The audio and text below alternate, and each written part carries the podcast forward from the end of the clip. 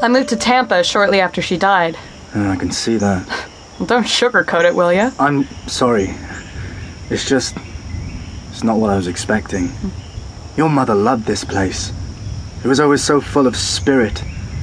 Much as she was. Yeah, single mom, out in the sticks. She doted on me, you know? I know. She never said how poor we were. I just assumed we were the same as all the other folk around here. It wasn't until I moved away, joined the force, that I realized that she'd had to work her ass to the bone. And she did that just for me. Look at that old swing, Mr. Gray. The only toy I ever had. But I never thought of wanting more.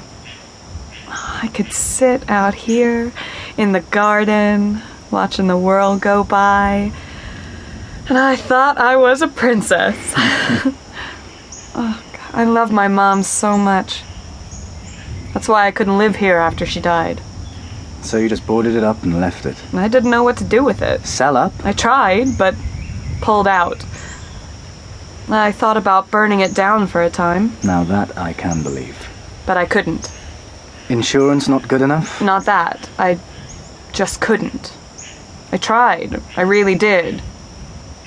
Take a sniff. Kerosene.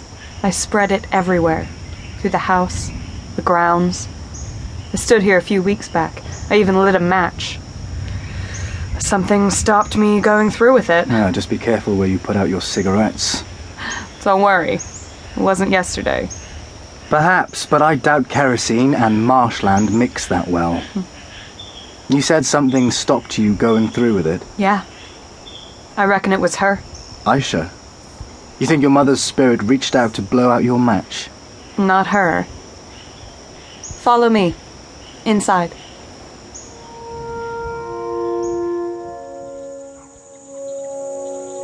Kayla led me onto the porch and into the house I hadn't entered for 20 years. The place was laid out just as I remembered.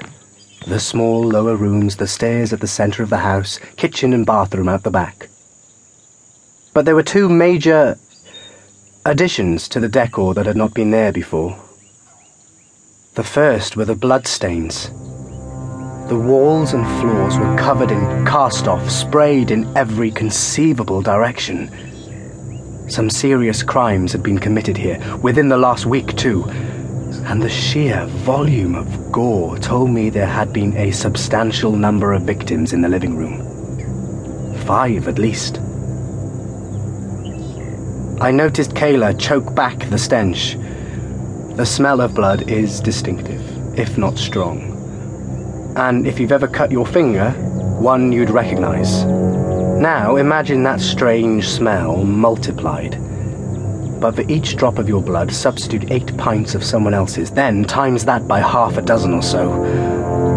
The charnel house view we got was nothing to the coppery smell that hit us as we stood there. No bodies, no remains, just walls awash with tacky, dull red blood. Kayla took me first into the kitchen, then up the stairs into some of the bedrooms. The one she had grown up in and the one I had once used were exactly the same as the room downstairs. My head was spinning. Surely we were now between 15 and 20 potential victims. Throughout our tour, Kayla said nothing. Not until we stood outside the door of her late mother's bedroom. Did you notice Notice what? how cold it is in here? Oh, I can see my breath.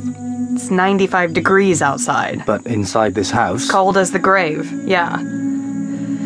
Keeps the insects away, at least. Though the bodies were gone when I first discovered all this. So just the blood. Just the blood. And this.